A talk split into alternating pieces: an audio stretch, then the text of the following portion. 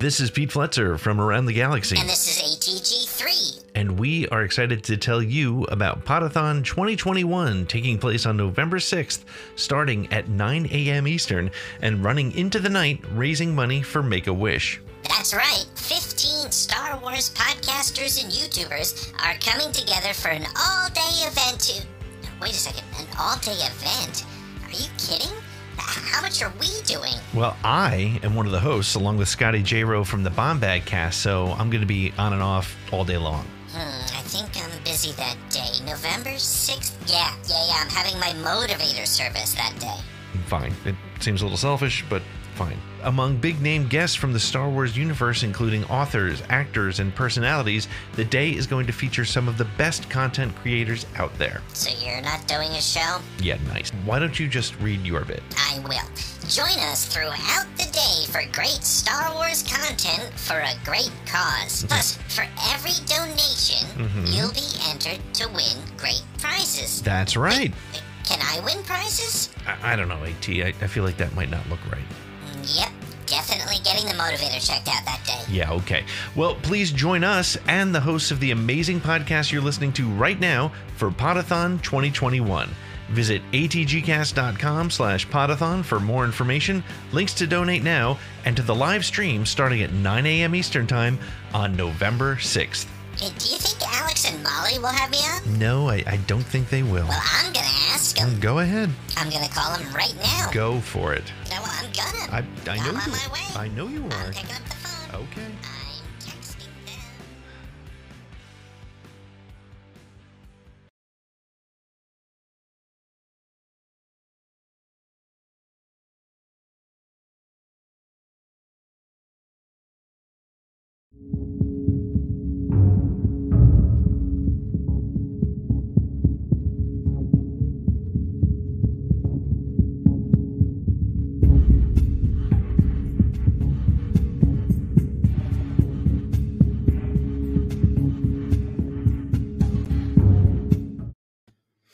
Grace, peace, and welcome to Mustache, I mean, Podcast of the Whills, a podcast that treats Star Wars like a sacred text. I am your host, Nick Milky, and we are on a day later than normal on a Monday evening. We've started a new week. We push things from Sunday night, which is our normal time, to Monday night, but it was for good reason because we have an awesome guest and we wanted to make sure that we could get a chance to hang out and talk to him.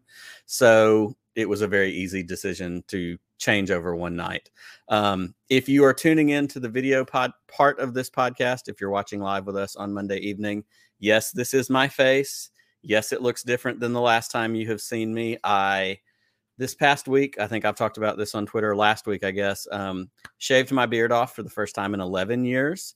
And it was, as I like to say, it was Fred Savage's fault because I live in Montgomery, Alabama and the new version of the Wonder Years was here shooting in town last week, and I had the opportunity to be an extra. So I worked on the Wonder Years all last week, five days.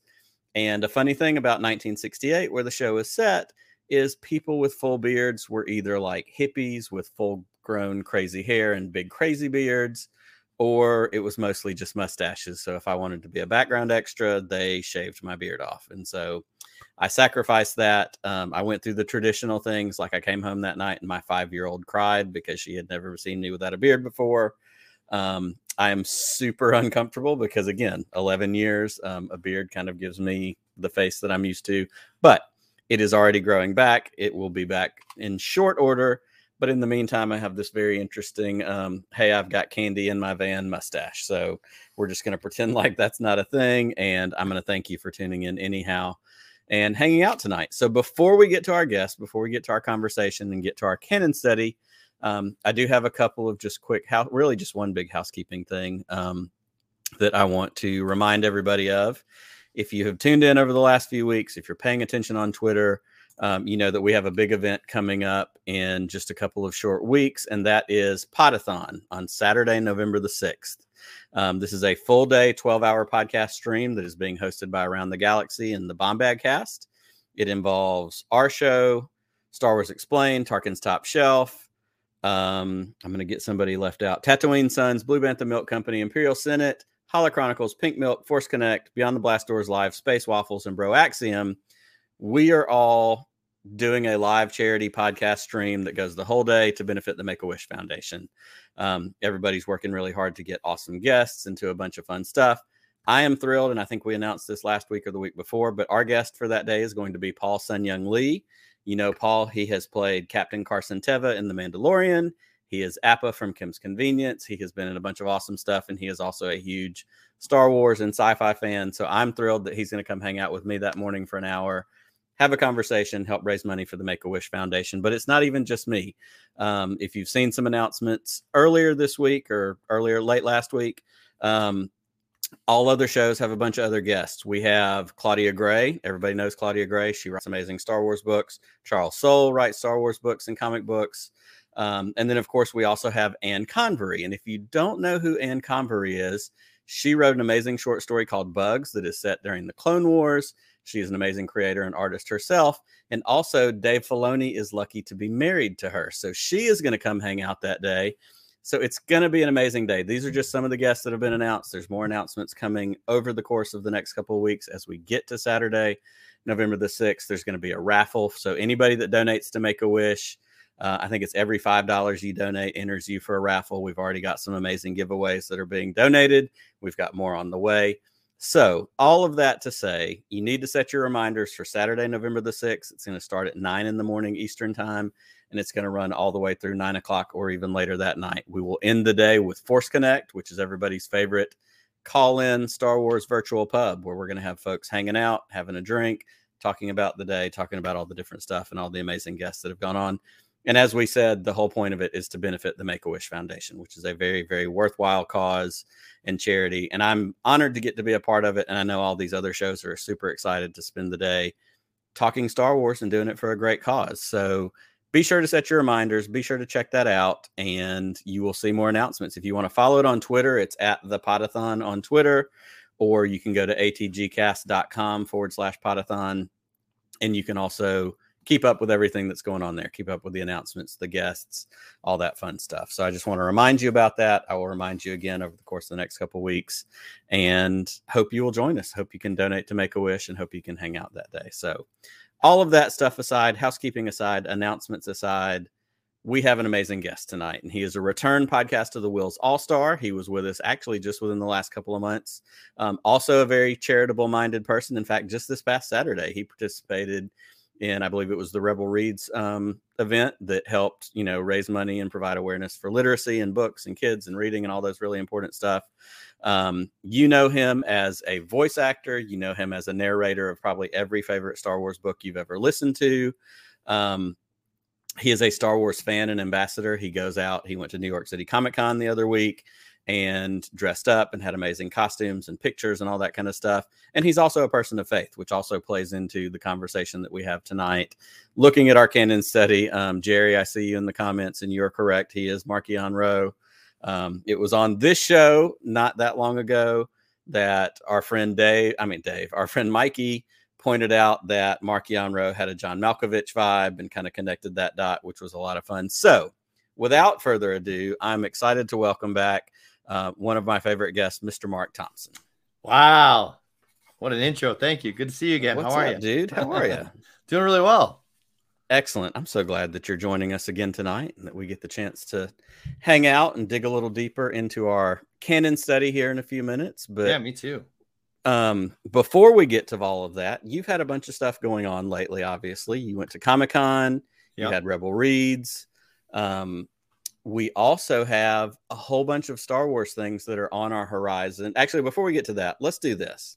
When you were on just a couple months ago, we didn't know, or the word hadn't gotten out yet, that you, sir, Mr. Marc Thompson, were going to be a part of Visions. yeah. And Visions dropped, and we got that tease kind of right there, right before, and you were able to announce that you were part of the voice cast for Visions.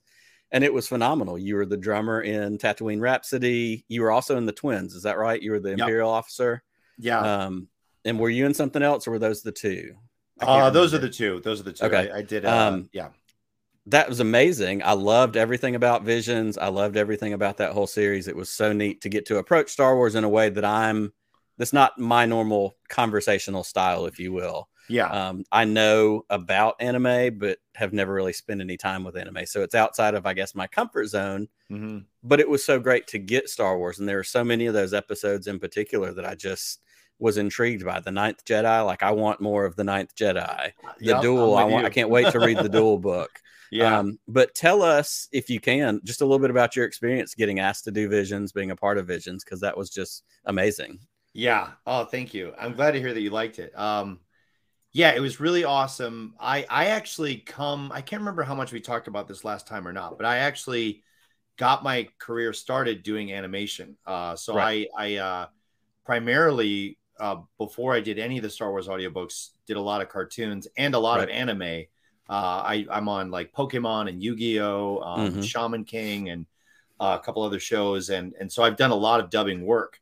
And uh, a buddy of mine, Mike Sinterniklaas, who owns NYAV Studios, uh, they were the ones that got to do the English dubbing for the Star Wars Vision stuff. And he knew what a huge Star Wars fan I am and uh, knew that I did the audiobooks. And so when it came time, they were trying to get, you know, actors together. And, and, and, and I think he kind of suggested me, you know, what about Marc? Like he does this. And they were like, oh, that'd be, that'd be great. Yeah. So like, it was, ba- I basically owe it to Mike and I'm very grateful that he thought of me because, uh, Absolutely. that's been a, a huge dream of mine. Uh, uh, it was an answered prayer to get to be in a Star Wars cartoon because, uh, and it was kind of a colliding of my two worlds because, like, Mhm. I've done a lot of anime and I've done a lot of Star Wars audiobooks, but I've, I haven't done the Star Wars animation yet. So it was really fun to have that kind of, you know, coincide and and it, it was awesome. And, and I got to go in like, um, I think it was a couple months. It was it was either two or three months before they actually released them. Um, and you know, when you're dubbing, it's really cool that they did it this way because they have the Japanese studios uh, build it from the ground up. So it, it's just it was like authentically uh, anime, like it was like Sure. done by these studios. So by the time the English actors were called in, the animation is finished. You're hearing the Japanese performances, and there, there's so much to work off of. Like there's like you know when you do a prelay show, um, you're doing the voice and you just have the script and you have no idea what it's going to look like. They might have Right. some concept art for you, you know, um, and so that's a fun challenge because you're kind of helping shape what it might be, and the, the animators might be influenced by what you do. But then a different type of fun challenge is when you see the animation and that can inform, you Mhm. know, When it comes to you fully developed. Yeah, so so I got to see you know Tatooine Rhapsody ahead of time, and I I liked it. Like I I, I love the the kind of that that particular style of animation, and I thought it was really funny and quirky and cool, and and uh, it was great. And then the, the twins episode, I did some ancillary characters in that, so I got to Mhm. see that, and um so yeah, and, and I'm a I so I I only got to see uh the twins Tatooine Rhapsody, and I I got to see the Elder just because he had it up on Pro Tools and he allowed me to take Sure. a sneak peek, but uh Well, the it other ones wasn't were all new. Tatooine Rhapsody and the Elder. That was the same studio, right? I can't remember if that was. A, you might be right. I can't. I can't remember. I think that's right. I, because Yeah. I remember because it's the two the two guys that run that studio. It was almost like one was the one guy style. The, I'll tell you what was really helpful and what I really loved because, of course, like any podcaster, I went on shows and spent time, you know, taking them all apart and ranking Uh-huh. and talking, you know, Yeah, yeah. But on Disney Plus in the extra section, there's a featurette for every single one Yes. of them. Yes. And I got as much out of those featurettes almost as I did watching the shows too. themselves because I love hearing the stories of like the one uh the one studio guy who was literally like I've been doing this for 30 years and this is the thing I'm going out on. yes, because I love Star that. Wars. Yeah, yeah. And. I couldn't wait, you know, and he was like, I mean, I'm not saying they'll be gone forever. If they want me to do another Star War, I'll do another Star War. right. But like for him, it was validation for his whole career, which is really powerful because he's done amazing other anime things. But Yeah. when Star Wars comes calling, and you, you know, have experienced this in your own personal and you know working life, like what's the top of that mountain? That's the top of that mountain. It's Yeah, Star totally. Wars, and so I loved hearing those stories. I loved hearing the creation. And I think of the nine, there were two studios that did two um, shows, or maybe the one. Actually, I'll tell you what. Ninth Jedi was the one that they did two stories and they put it together as the Yeah. one deal. Um, but I think that's right. I think Tatooine Rhapsody and I think The Elder are the two that were the Okay. same studio yeah, but showcase the two different distinguished styles. So that would make Yeah. sense that you got to see both of those. yeah, Um, well, and I think with you know, and obviously this is a very nonsensical common sense thing to say. But Star Wars and anime are natural bedfellows because Oh, obviously we know the origins that Lucas had with Kurosawa and with Mm-hmm. his fascination with you know Eastern movies, westerns, you know the the marrying of all these, you know the Ronin as a concept, all these different things. And so it's just one of those deals that like when we get it, we're like, of course we have Star Wars anime. Why wouldn't Right. we have Star Wars anime? Yeah, yeah. and I really hope that it came across in a way that was successful enough that they're going to do some more because I really think there's more ground for them to cover, even if it's not continuations of any of these stories. yeah. Although multiple episodes lend themselves to continuation. Lop and Ochō Yeah. could go more, Ninth Jedi could go more. You know, obviously we have the Duel book um, or the Mhm. Ronin book, so there's going to be you know places for it to keep going. But I, it's it's fun to me in a different. It's not Star Wars What If, but it covers a different ground that also Yeah. fills the same slot. So I'm really excited to see if we get more of that. Yeah, I, I I really hope they do because it's like you said, like it, it's so fun watching Star Wars through the lens of of these artists and, and kind of these studios Mhm. and just seeing how they interpret it. And for me, the Duel and the Ninth Jedi were my favorites, and I Right. I, I would love to see continuations of those two and and just uh, it's such cool story ideas and so you know Mhm.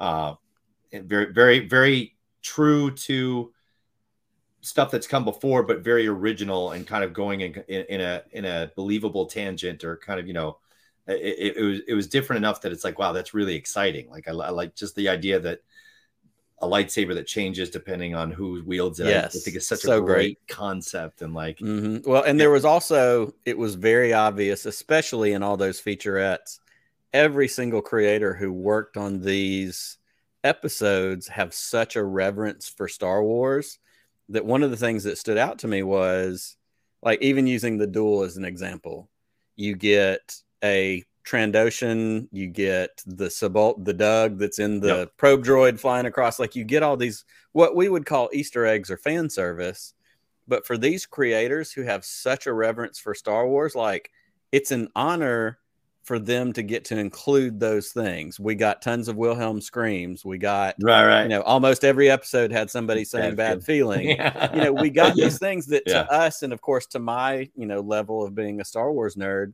I'm like, they didn't have to do that, but like it's an honor for them to get to do that because Right. of how they Yeah. love Star Wars.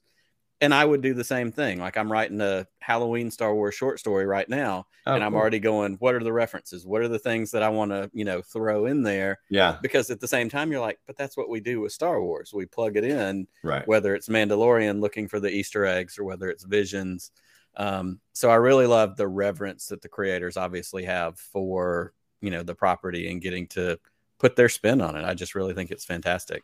yeah Um, well, speaking of that, so we got visions, we get that out of the way, but we are also we've got the Halloween deal that dropped at the beginning of this month, the Frightening Tales. I forget that's not the right name. Um, but we're also heading towards Book of Boba Fett, and we've got news about you know November twelfth when Disney Day, Disney Plus Day is going to happen, and hopefully we're going to get some Obi Wan footage. Hopefully we're going to get maybe some Cassian Oh, Andor wow. footage. Like we have so many things on our horizon. Is that still books- speculation or have they said that I think it's speculation as Okay. far as the Andor and yeah. Obi Wan. but it would make sense because Andor's Yeah. done yeah they're both done filming so They're both done filming, and I think at least you know some sizzle, some thing, maybe a release date, you know, whatever it might Yeah. get. Um, of course, we're still kind of waiting on a Book of Boba trailer. Um, that I guess we hope we might get. So, with all the things that we have on the horizon, of course, there's still books. Is there anything in particular, without giving away anything you're working on, obviously that you're super excited about? I mean, I think Book of Boba is probably an easy one to be Yeah. excited about. Um, what else on the Star Wars horizon intrigues you? I mean, the thing I'm most excited about is probably the Obi Wan series. Like just just because I've wanted it for so long. I, I you know I wanted it. I wanted a movie, and it's kind of what we're getting. We're just getting a, Right. a really long movie, Broken up, broken up into chunks. Yeah. So um, so I'm really looking forward. That's probably the thing I'm most excited about. But like honestly, it's like next year is kind of the year of Star Wars, right? Because we get because it's like you said, like we I think we're aren't we getting all three of those next year? Or is, I think we are getting get- two of them. Yep, we're getting Boba at the end of this year on the Right. 29th, Yeah. which is going to obviously carry majority into next year. Yeah. Um, I think Cassian and Obi Wan are both slated for next year, Unbelievable. and And then you know, still we- Mando season three, and then or is that yeah, not Mando's. It's just started shooting, so Okay. maybe by the end of next year. But we've also know we've got another season of Bad Batch on the horizon somewhere. That's great. Um, so it- it's like, it's it a on. it's an embarrassment of Star Wars riches. yeah, totally. Yeah, yeah. um, which we're all very excited about. So, one other question for you, and this will, excuse me, kind of help pivot us into our canon study tonight. Um, you know, a lot of times when I have guests on, I ask, you know, their Star Wars origin story, but you were on recently, as I mentioned, and we've already talked about that. yeah. And so I think something fitting as we're talking about, you know, kind of the religious implications of Star Wars, the ways that we, you know, have these big, powerful moments. What is Marc Thompson's, and it can be more than one, um, what are your Star Wars spiritual experiences? What are the moments that have hit you in your life? Whether it was seeing, you know, the dual sunset on Tatooine the first time, whether it was finding out you get to work in Star, you know, what are some of your Star Wars spiritual experiences that really kind of spoke to you and moved you? Yeah. Uh, that's a great question. Um, I think that the biggest one is Luke meeting Yoda for the first time Okay. on Dagobah and just the whole switch of how, you know, you're judging this person, this creature by its appearance and you're making a snap judgment about them only to realize, you know, this is the person you were looking for all along. And just, just the whole Right. idea of not judging a book by its cover, not judging something by its appearances. And, you know, there's, there's a, I'm a, I'm a Christian and there's, there's Sure. a scripture that talks about, um, God uses the foolish things of the world to shame the wise. Mhm. And like, I, I, you know, to me, that's Yoda and Luke's meeting there. it's like, you know, what is this weird like thing, you know, and, and it's like this, this, this fool, you know, has more wisdom than, than, than Luke could possibly know. And just, I think, I think that was incredibly moving.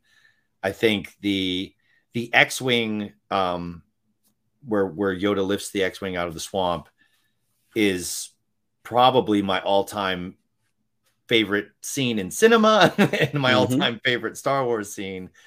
Um, and there's just so many lessons I get out of that. Like just the, Sure. the you know, Proverbs chapter three, verse five talks about, you know, trust in the Lord with all your heart, lean not on your own understanding. And just Mhm. there's so many times in my life where I get so trapped in what I think is possible or what what makes sense to me or what what I understand, and you know, trusting in the Force or trusting in for me God. Um, that that was such a powerful parable of that principle, and that you know, or just such a powerful illustration of that. Um, and then Yoda's monologue to Luke about you know, um, you know, luminous beings are we, not this crude Mhm. matter, and just the idea that Mhm. it's like it's the light inside of us is who we actually are. This is Right. just wrapping paper. Just This stuff, is that's just- right. Yeah. So, so I don't know. Like there's there's so many.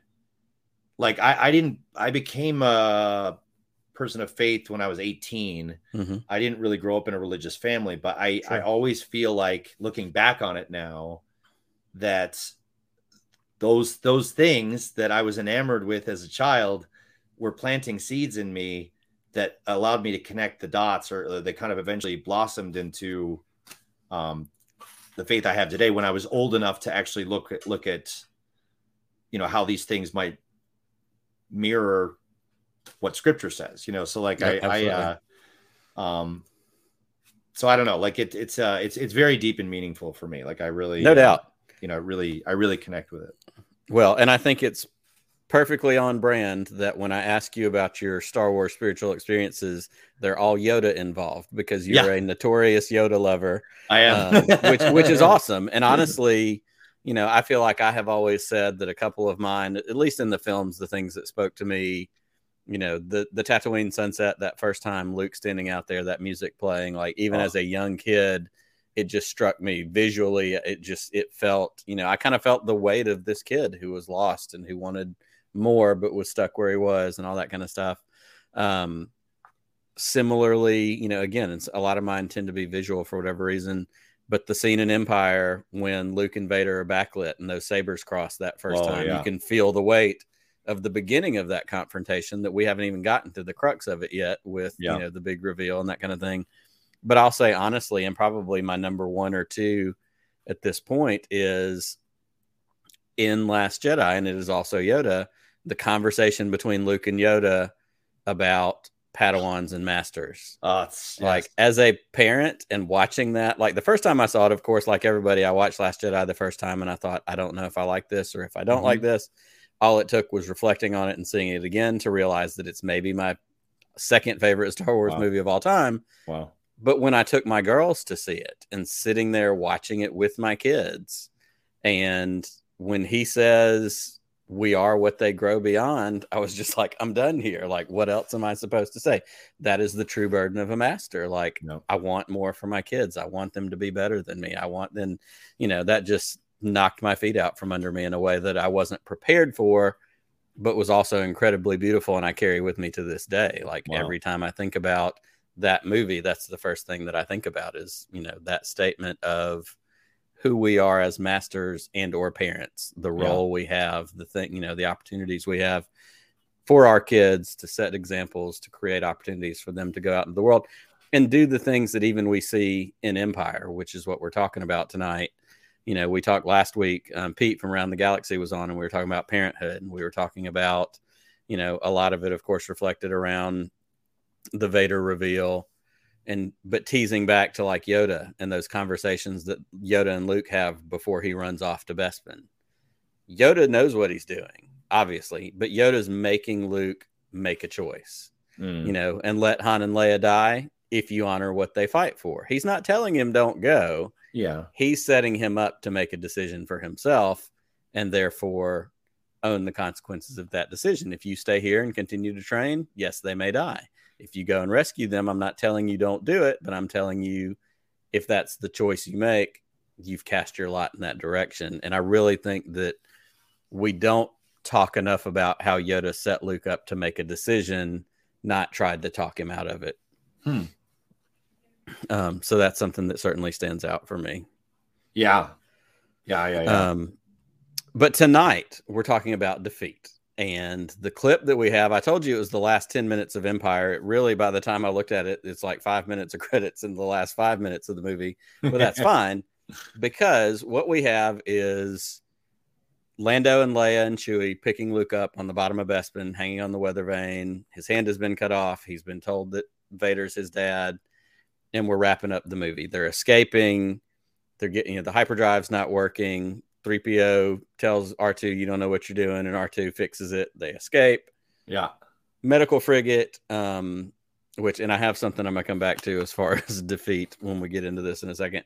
Um, and there's, there's not a ton of dialogue in this last little bit that we look at as we're looking at defeat, which I think is also interesting because it's communicated in some still pretty solid and emotional ways. We've got Luke recovering and on the ship.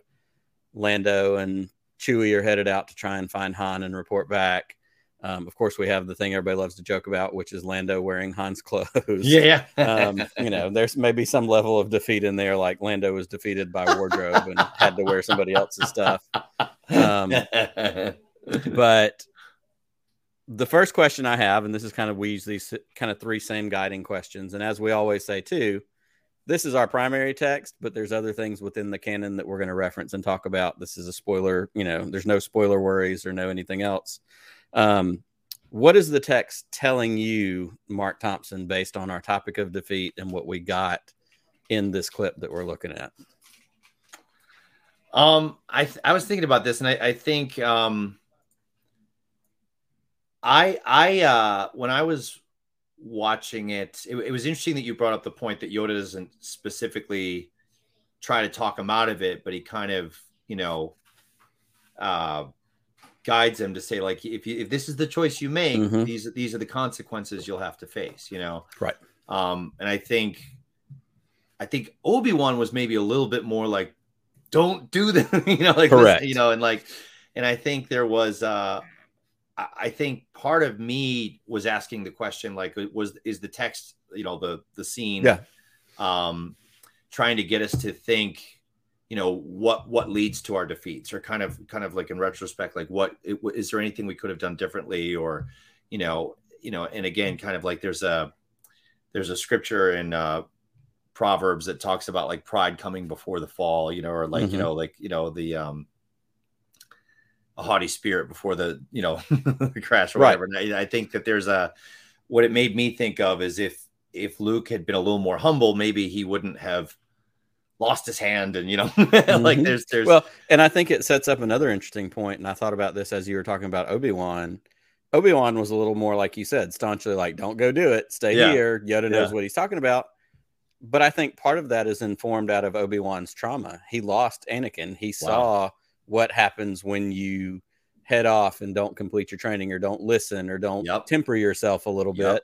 And not that Yoda's not aware of that, but Yoda's 900 years old and he's trained a bunch of, he's been through Padawans yeah, before. yeah, yeah, yeah, yeah. But Obi Wan, that was his guy, and so I feel like you know, even those years advanced, he was informed by that trauma, and so you know, even if it was the short period of time that he had Luke, there's a protection element that goes into that. That maybe Yoda is a little bit more like, you know, it's like first kid, fourth kid. We joke about that because I have four kids.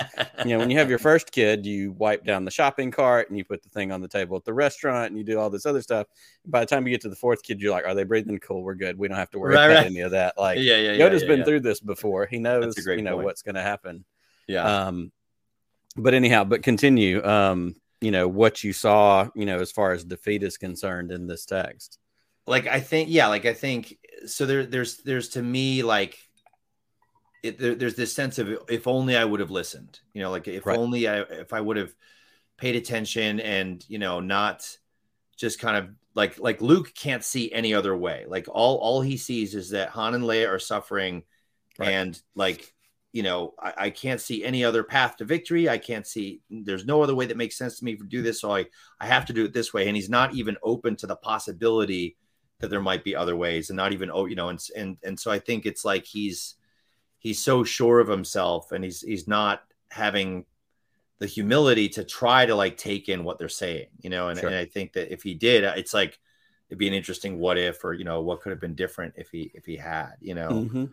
Um, and then I think uh, I don't know if I'm getting ahead of myself or not. No, but you're like fine. Go the ahead. uh, the the other thing that because I actually rewatched the scene because you told me we Yeah. were going to talk about it tonight, and I was and what what popped out at me tonight just maybe it's because I knew we were kind of like talking about spiritual principles, but um, th- there's also a a scripture you know that talks about if your hand causes you to sin cut off your hand and the, the, the concept is is that it would be better to lose your hand than to lose your soul Right. you know um, now most commentaries that talk about that particular scripture don't feel that it was a literal thing Correct. of chopping your hands off because then you'd have a lot of one-handed and blind christians walking around right. you know um, but it's it, it it was symbolic of Mhm. this is how seriously you should take That's right. It was symbolic things of that would commitment. keep you away from God or, or things that would lead you astray, you know. And I, I thought it was interesting that, um, you know, in in defeat we will suffer consequences, and like you know, when we fail, there's going to be consequences, and sometimes those consequences are really painful, and they're they're they're really um, you know lasting. Um, but sometimes def- there's a there's a blessing in defeat. Like sometimes it would be better to lose your hand than to lose your soul. And I, I thought it was interesting that like Luke, yes, he loses his hand, but he learns from that defeat, and he's able Mhm. to, you know, like learn what he could have done differently, think about, it, and now he, and then he comes back stronger, and he doesn't lose his soul. And then ultimately, That's right. if we jump, if we skip ahead, Yeah, yeah. Vader loses his hand, but Right. Vader doesn't lose his soul ultimately. Like Nope. he, he's able to redeem his soul. So it's like, you know, um, ma- like to me, it was maybe saying, um, look for ways you can learn from your defeats, look from ways you Mhm. can come back stronger from your defeats, you know? Um, Absolutely. Yeah. And I feel like for Luke, exactly what you're saying, like it tempered his resolve. Like what we get of Luke at the end of Empire, you know, of course he's defeated. He's got the robot hand. He's standing there with Leia on the medical frigate. They're watching Lando and the Falcon fly away to go find Han while he's recovering. But we pick back up at the beginning of Jedi with a relatively fully formed Luke Skywalker Yeah. showing up in Jabba's palace. And you know, I know somewhere somebody has done the research and what the supposedly, you know, the amount of time that has passed. It's not a giant amount of time. It's obviously enough that they've written comic books about it and things to Right, fill in that space. yeah. but like that again, that steeled Luke's reserve to go, oh, I'm gonna, you know, I'm gonna go get my friend. I'm gonna go either get my dad or kill my like he shows up and he's ready for business. And so, Yep. like you said, he didn't lose his soul. He didn't die. He didn't give up. He lost his hand, Yeah. but it was kind of an inciting event for him. It rallied him to go forward. Now, I will say on the other side of that coin, and I thought about it while you were talking about consequences um, of failures and consequences of maybe losing a quote unquote hand. One of the things that I wrote down, and I, of course, I'm sure I've noticed it in the past. You notice it more earlier in Empire, but there's a look of defeat on the Imperial officer when the Falcon jumps to hyperspace and Vader just turns around and he just kind of steps because we've seen that already. You know, I'll take, you know, apology accepted, Captain Needa, and that Right, whole right. deal. That officer steps up and we don't get to see any of it, but we don't have to because we know what's happening. And he is stepping up in that moment of defeat. Like they got away and somebody's going to pay for it. And what I love so much, of course, is you get the close up shot of the officer. And then the next thing you get is the wide shot of Vader just turning around on the bridge and walking towards the camera. And we're like, enough said. Like we Yeah, yeah, get it. But Yeah. that's the consequence of that defeat. And he, of course, suffered the harsh version of that consequence we can Right. all but assume. And and what I, I I noticed the exact same thing when I was watching it, and I thought I, I love that you said the other side of that coin because it, it's from again from a spiritual perspective, it's interesting because with the Empire, failure means you're done, you're dead, Right. you're force choked, you're over. But on the light side, failure means okay, you made a mistake, but there's still hope. Like you can Mhm. still change. You There's redemption. It's that this. Yeah. classic, it's the classic trope, even honestly, that George Lucas built Star Wars on good versus evil, light versus dark, Yep. the Ashla and the Boga, all the different things that we know Yeah. That have been in storytelling for generations, not Right. just Star Wars, not just Kurosawa, not just spaghetti westerns, but like black hats and white hats, cowboys and you know whatever it was. It's another version going all the way back to, as we said, and as a Christian, you go all the way back to you know Adam and Eve and the snake. You go, you know, there's these decision making points, and we Right. as humans are always going to fail at some point. But the glory in the story, if I can throw a rhyme in there, apparently, um, is that there's redemption available. And Yeah. that's what we get. And that's the Luke part of it that not only is it redemption for Luke becoming stronger, doing the things that he does, but ultimately he redeems his father, which is Yeah. what we get to in Jedi, which is the huge, you know, pullback, which is why, as we talked a few minutes ago about things we're looking forward to in Star Wars, um, one of the things we didn't mention is the eventual Ahsoka series. Oh yeah. And if there's one thing I want in Star Wars more than anything else, is I want a five minute scene of Ahsoka and Luke, and Ooh. Luke telling Ahsoka, Anakin came back. Oh Like Yes. the power in that scene, wow. like that five minutes, I would trade maybe not the Obi Wan. I'd trade the entire Cassian series for Wow. that five minute scene of you know a Luke and Ahsoka where she gets the opportunity to talk about losing her master Right. and him being able to say, "But you don't know he came back," and just Yeah. giving her that closure. I think there's a lot of power in that because again, redemption is also the biggest parallel in you know Star Wars, Christian faith, people of other faiths. Redemption is such a key part of faith. yep. We all want to be redeemed. We all want to realize that yes, I even as a Christian, I'm going to screw up. I'm going to Yep. do dumb stuff. I'm going to make mistakes. But at the end of the day, God is bigger than me. Yeah. My personal spiritual guidepost is bigger than I am. Yeah. And that carries through so much of what we're talking about. That carries through the force is bigger than Luke. And I love, you know, it goes back to your Yoda thing luminous beings, not just Yeah. this body, not just this carbon based life form, Right. but, you know, I also kind of translate it to Luke with Rey in Last Jedi, those training scenes Oh yeah. it's you know it's a modernized version of Luke and Yoda on Dagobah, but it's you know the trees, and I love the cuts they do and kind of the symbiotic relationship of you know life and growth, and it all you know ties together, and that's what I've always loved about the Force. I can say with certainty, growing up as a kid, the amount of time I spent in my bedroom trying to turn the light switch off from across the room Yeah. Yeah. with the force even as a kid i understood in my mind trying to visualize how my consciousness is collected is connected to like the particles in the air which are connected to the light switch which are connected to the like it all Yeah. goes together and it That's so all you know makes this whole thing but um but in this and as we look at kind of again we expand out even to the wider canon Um, what are some other things that you see that relate to defeat? Obviously, you know, it's pretty straightforward in this clip. Like I said, it's Yeah. a short clip, it's minimal dialogue, but we get defeat in a lot of other parts of our Star Wars canon. What are some other things that stand out for you? Um, well, it was funny that you said the thing about Lando being defeated by wearing Han's clothes. I love that. Um, I, I I took it a different way. I I uh, um, like that. There again. There's a scripture in Ephesians chapter four, verse twenty-two. It says, "You were taught with regard to your former way of life to put off your old self, which was being corrupted by its deceitful desires, and to be made new in the attitude of your mind, and put on the new self."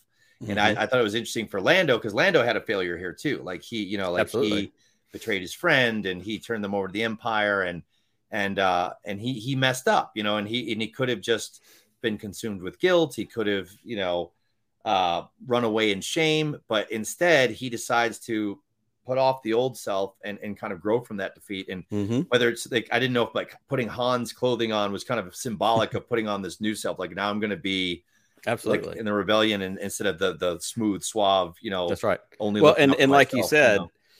he had a defeat not only with the betrayal but when we find him you know part of his kind of joke and his back and forth with han is he's trying to go legit like Yes. he's Yeah. responsible for all the people in cloud city yeah yeah yeah and so when he's issuing the evacuation order like i really do think that the lando that we encounter at that point some of the swagger is gone some of the you know he's still all about a cape and looking good and being suave but at the same time he's carrying the weight of being responsible for all those people so there's another level of defeat of he let down all the Bespinites that he had you Yeah. know had charge of and was in care of and so his only option was to tell them to get out and so he has to be carrying some of that. So I really like what you said. Of course, the easy joke is he didn't have any other clothes. He just wore yeah, Hans. yeah yeah Um, But there is a, a neat symbolic idea of who did he admire? He probably admired Han because Oh, he yeah. saw who Han was. He was his buddy. He's with this woman. He's doing him. He's being independent. He's staying true to kind of.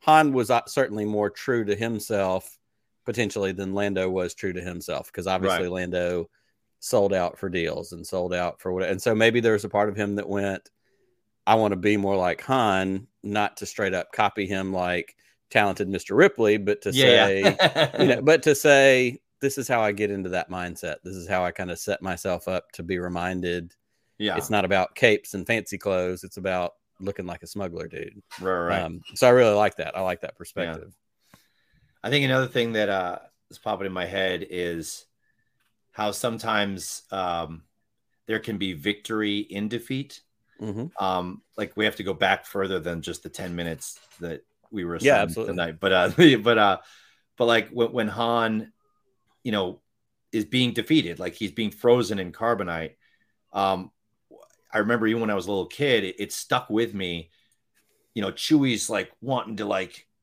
rip the stormtroopers apart and just like ah Uh-huh. you know and it's almost like you know Peter in the Garden of Gethsemane chopping off the guy's Yes. ear, and Jesus is like, "No, wait, you know this Mhm. is you know you live by Now's the not sword, the you're gonna time. die this way. Now's not the time."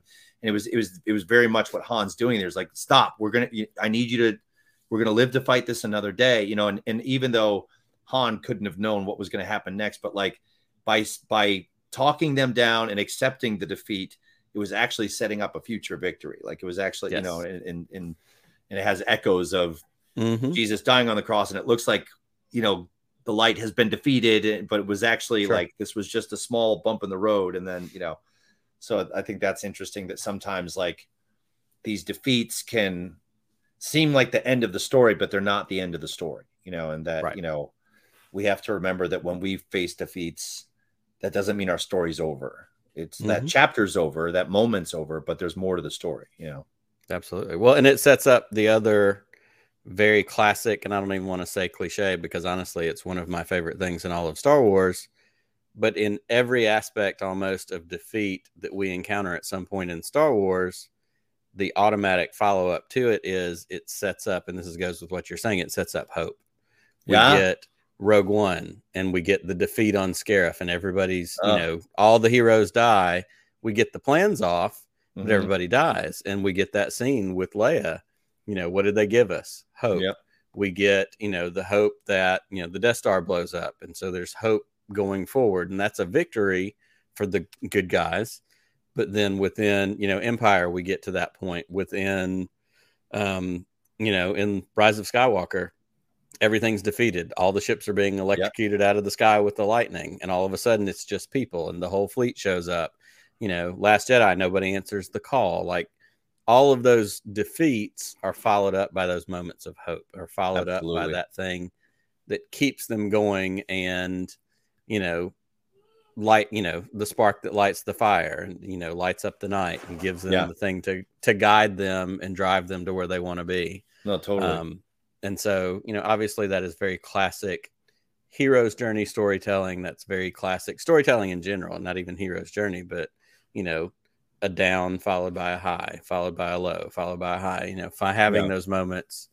Um, are there any other and it sounds weird to say favorite defeat moments but in in in kind of the the big canon of all the films are there any other kind of major defeat moments that either stand out for you or you know just really hit you in a certain way that you know you kind of reflect back on yeah uh i had a very similar experience to you in last jedi um where um i kind of you know you kind of know at the end of the, at the end of force awakens when you know that luke has been in hiding all this time right. you know well something went wrong like you know so mm-hmm. like you kind of expected him to explain what defeat had happened to him right but I like a, I think like you and like a lot of people like when he's chucking the lightsaber over his shoulder and just being so callous throughout the majority of the film.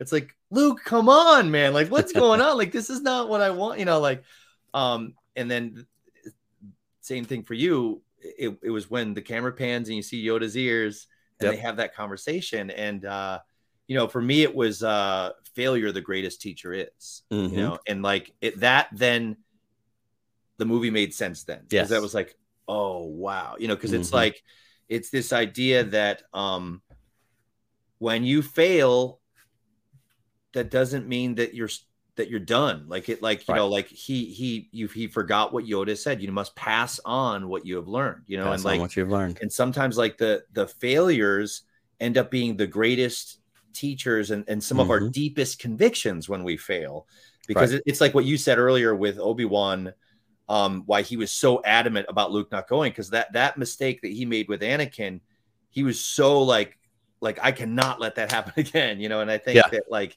when when when Yoda helps Luke realize that like th- there can you you you there's a benefit that can come from that failure that, that you need mm-hmm. to pass on to Rey. Like you can't let that, you know, and that you still have more to offer, even though you made a mistake. Because when I make mistakes, I can feel like I can put myself in the doghouse. I can feel embarrassed. I can sure. feel ashamed. I don't want to like, you know, I don't want to try again, you know, because I feel like, well, if I blew it last time and, and so like that as a, as a middle-aged man mm-hmm. watching that scene, I was like, wait, okay, I've made some mistakes in my life, but I still need to get back in the fight. Like I still need right. to get back in and, and, and pass on what I've learned and maybe, maybe help the next generation not make some of the mistakes I've made, you know? So like that was, and that, so that was, uh, pretty impactful moment in terms of like you know how to view my failure and like how mm-hmm. to view my defeat. Because like instead of being defeated by my defeat i can be like you know uh emboldened by it or inspired by it or learn from it and and, and kind of you know make it a great teacher. Absolutely. Well and two things that sparked just out of listening to you say that i agree completely.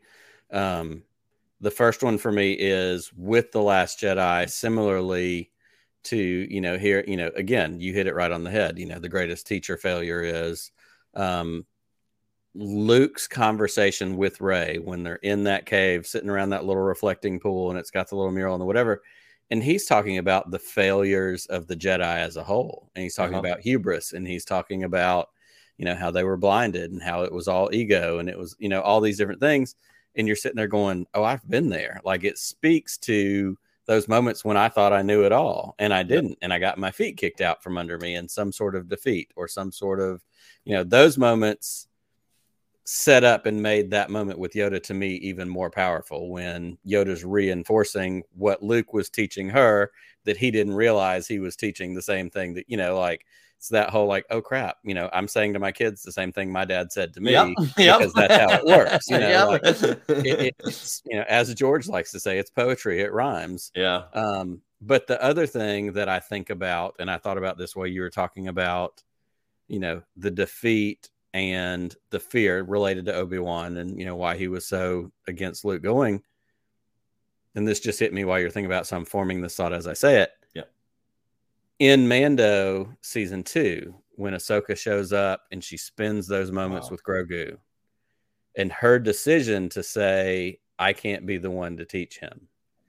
that's informed not necessarily out of her defeat it's informed out of the betrayal which feels like a defeat that she had with her experience with the jedi order Yeah. like she left the order because the order didn't stand by her she was betrayed and Mhm. in essence was defeated by what she had been raised to believe what she had been taught and that caused her to have that same kind of caution i can't do it which Right. actually surprised me because of course and we've talked about this before on the show when luke shows up at the end of that season too like i'm all for it. I'm glad it, it makes the most sense. That's what he was doing at that time all that kind of stuff. I'm glad to get luke.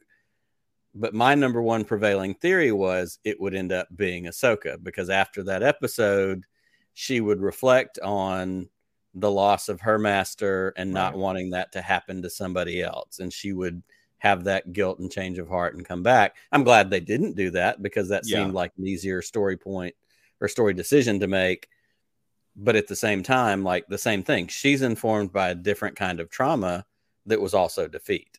She was Yeah. informed by the defeat of leaving the order, being essentially stranded and not supported by this system that had nurtured her for most of her life. And so her story to me, I guess, in my bigger question of where do you just see defeat in other areas, her story is one that's really compelling to me. And I've said many times I wasn't an Ahsoka person when Clone Wars first came out because, you know, Snips and Sky Guy and all that Yeah, kind of yeah, yeah. young, whatever.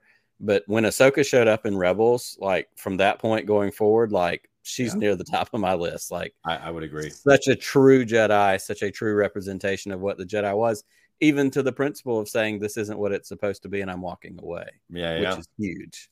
In some ways, um, the truest of Jedi. you know, Absolutely, Jedi yeah, yeah, and that's and that's the thing, and like you know, even in Mando when she says, you know, I'm not a Jedi, and yeah, it just it's so powerful, but that is also informed through the defeat that she, you know, dealt with and experienced in her life. Um, Boop, you're exactly right. Ahsoka, Ahsoka is your spirit character, and I'm totally on board for that. Um, any other standout defeat scenarios? Obviously, we have the classic defeats of blowing up Star Killers and Death Stars, and you know, right. good guys winning. But are there any other kind of standout defeat moments that maybe teach you something or show you something in all these different movies and things that we love so much? I mean, the one that's popping in my head now is just Obi Wan and Vader, and just again Mm-hmm.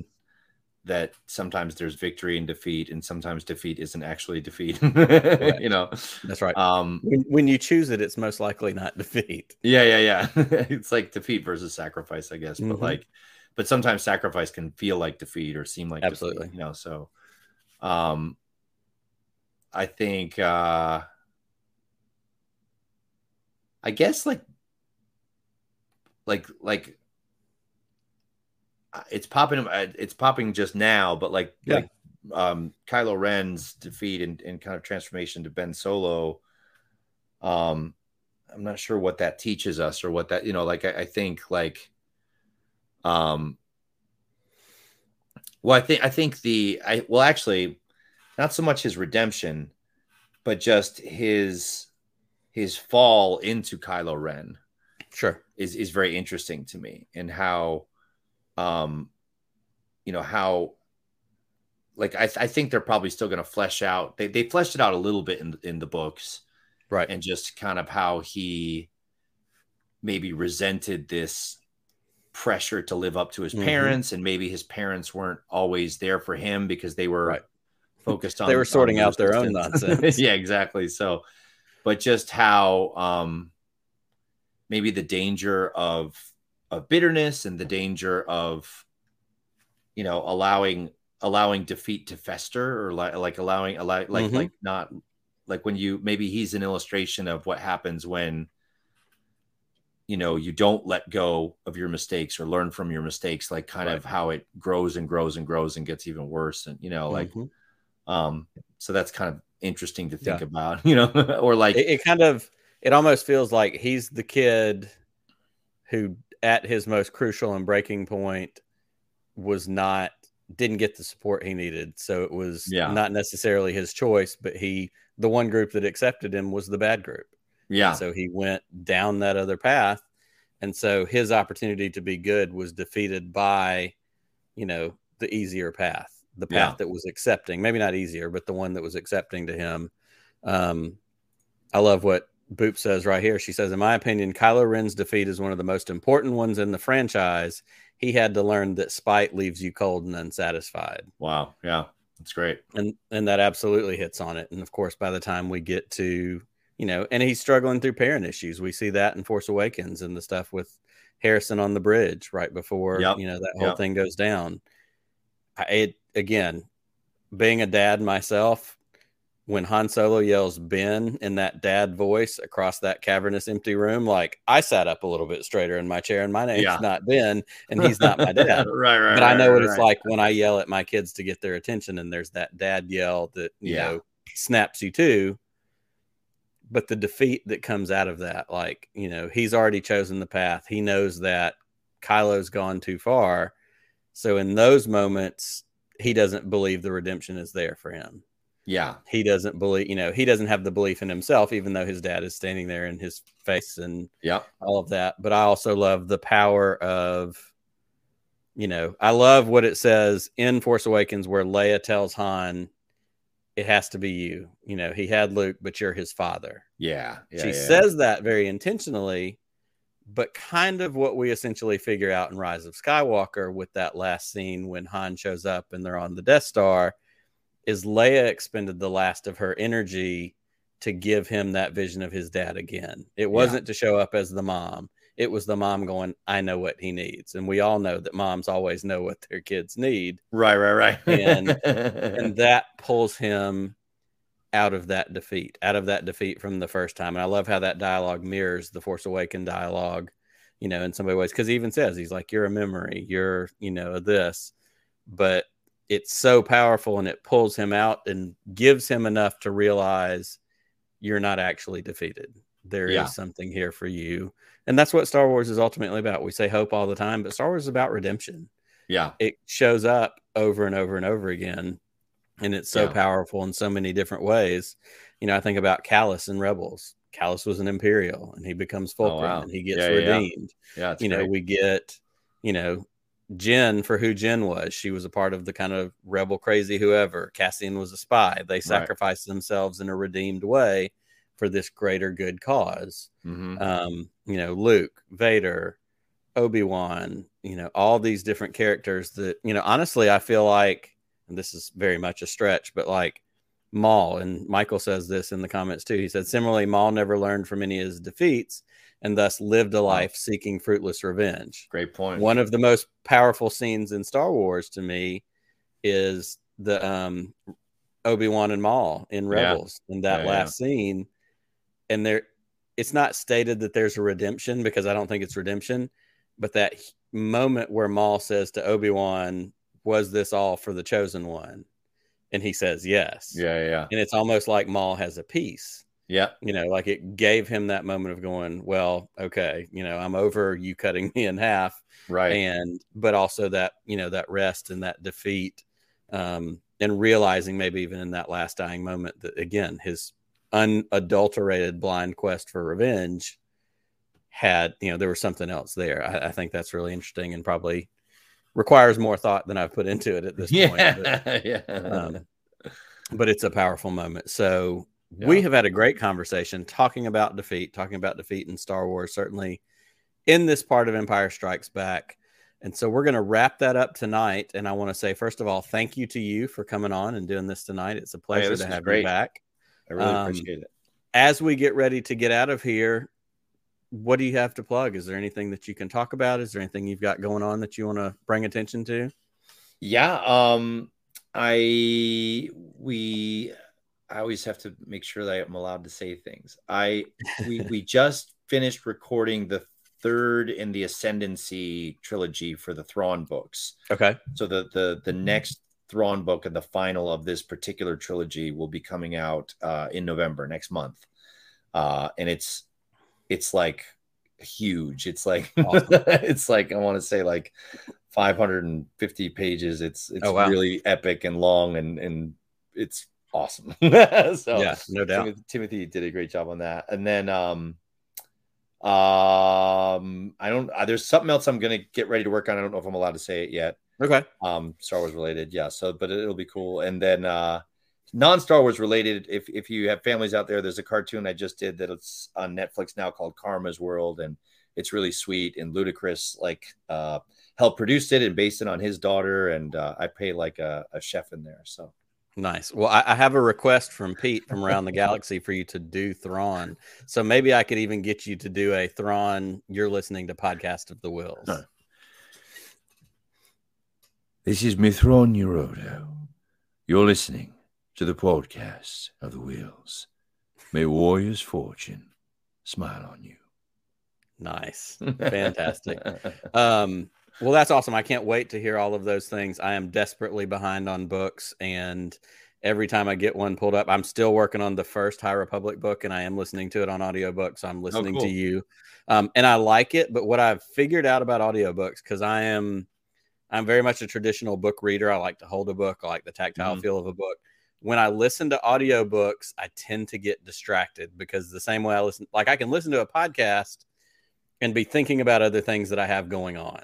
Uh-huh. But when I listen to the audiobook, I'm missing key details while I'm also working or cutting the yeah, grass yeah, yeah. or whatever. And right. so reading a book makes me focus a little bit more. So I have to, you know, take my time and, you know, chill out with that. But I'm working through those. And the Thrawn books, especially, like I really want to go back and do a good dive into those because I know how good they are. And I love Timothy Zahn. Um, so we're excited to see all of that. We're excited to check out all those things. I did put up, um, I lost it. Um, if everybody wants to follow you on Twitter, you are Captain Ehud on Twitter. Yes. And, you know, obviously, when you have new stuff coming out, I'm sure you will tell us about it and we'll get the opportunity to check those things out. Um, to everybody who tuned in tonight, thank you so much for being here. It's always a pleasure to know that we've got friends hanging out, watching the show with us. You can follow us on all the major social medias at WhillsPod. Um, if you're an audio listener and you want to come back and check out the video version, it's on youtube.com forward slash podcast of the Whills. And I also just want to get in one last plug for Podathon, which is going to be Saturday, November 6th, all day long, 12 hours, tons of Star Wars podcasting, and it's all to benefit the Make a Wish Foundation, which is a very, very worth, worthwhile charity. And we are all honored to get to do our part to raise money for them. So I want to thank you, Marc, for hanging out tonight. I want to thank everybody else that has listened. And until we are to until we are together again next time, may the force be with you always.